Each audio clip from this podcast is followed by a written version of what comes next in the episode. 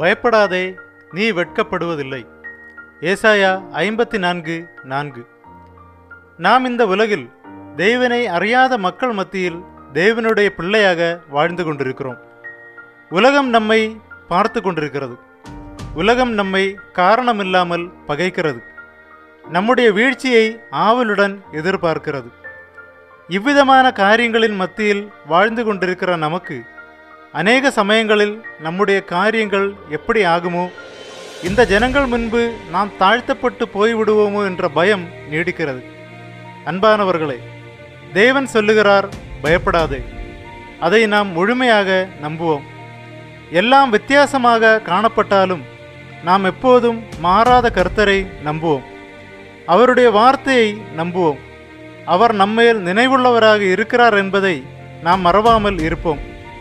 நமக்கு முன்பாக இந்த பாதையில் கடந்து சென்ற மேகம் போன்ற திரளான பரிசுத்தவான்களின் சாட்சி நம்மை உற்சாகப்படுத்தட்டும். நான் நானே உங்களுக்கு ஆறுதல் செய்கிறவர். சாகப்போகிற மனுஷனுக்கும் புல்லுக்கு ஒப்பாயிருக்கிற மனுஷனுக்கும் பயப்படுகிறதற்கும் வானங்களை விரித்து பூமியை அஸ்திபாரப்படுத்தி உன்னை உண்டாக்கின கர்த்தரை மறக்கிறதற்கும் நீ யார் என்று தேவன் கேட்கிறார். இந்த தேவாதி தேவனை சர்வ வல்லவரை சார்ந்து வாழ்வதை விட்டு மனுஷனுக்கு பயப்படுவது நம்மை கொண்டு போய் படுகொழியில் தள்ளிவிடும். இஸ்ரவேல் மக்கள் எகிப்தை விட்டு கானான் தேசத்தை நோக்கி பிரயாணம் செய்தபோது சிவந்த சமுத்திரத்தின் முன்பாக நின்ற வேளையில் பின்னால் துரத்தி வந்த எகிப்தியரை கண்டு பயந்தார்கள்.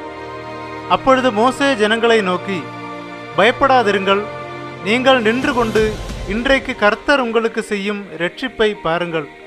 இன்றைக்கு நீங்கள் காண்கிற எகிப்தியரை இனி என்றைக்கும் காண மாட்டீர்கள் என்று சொன்னார்.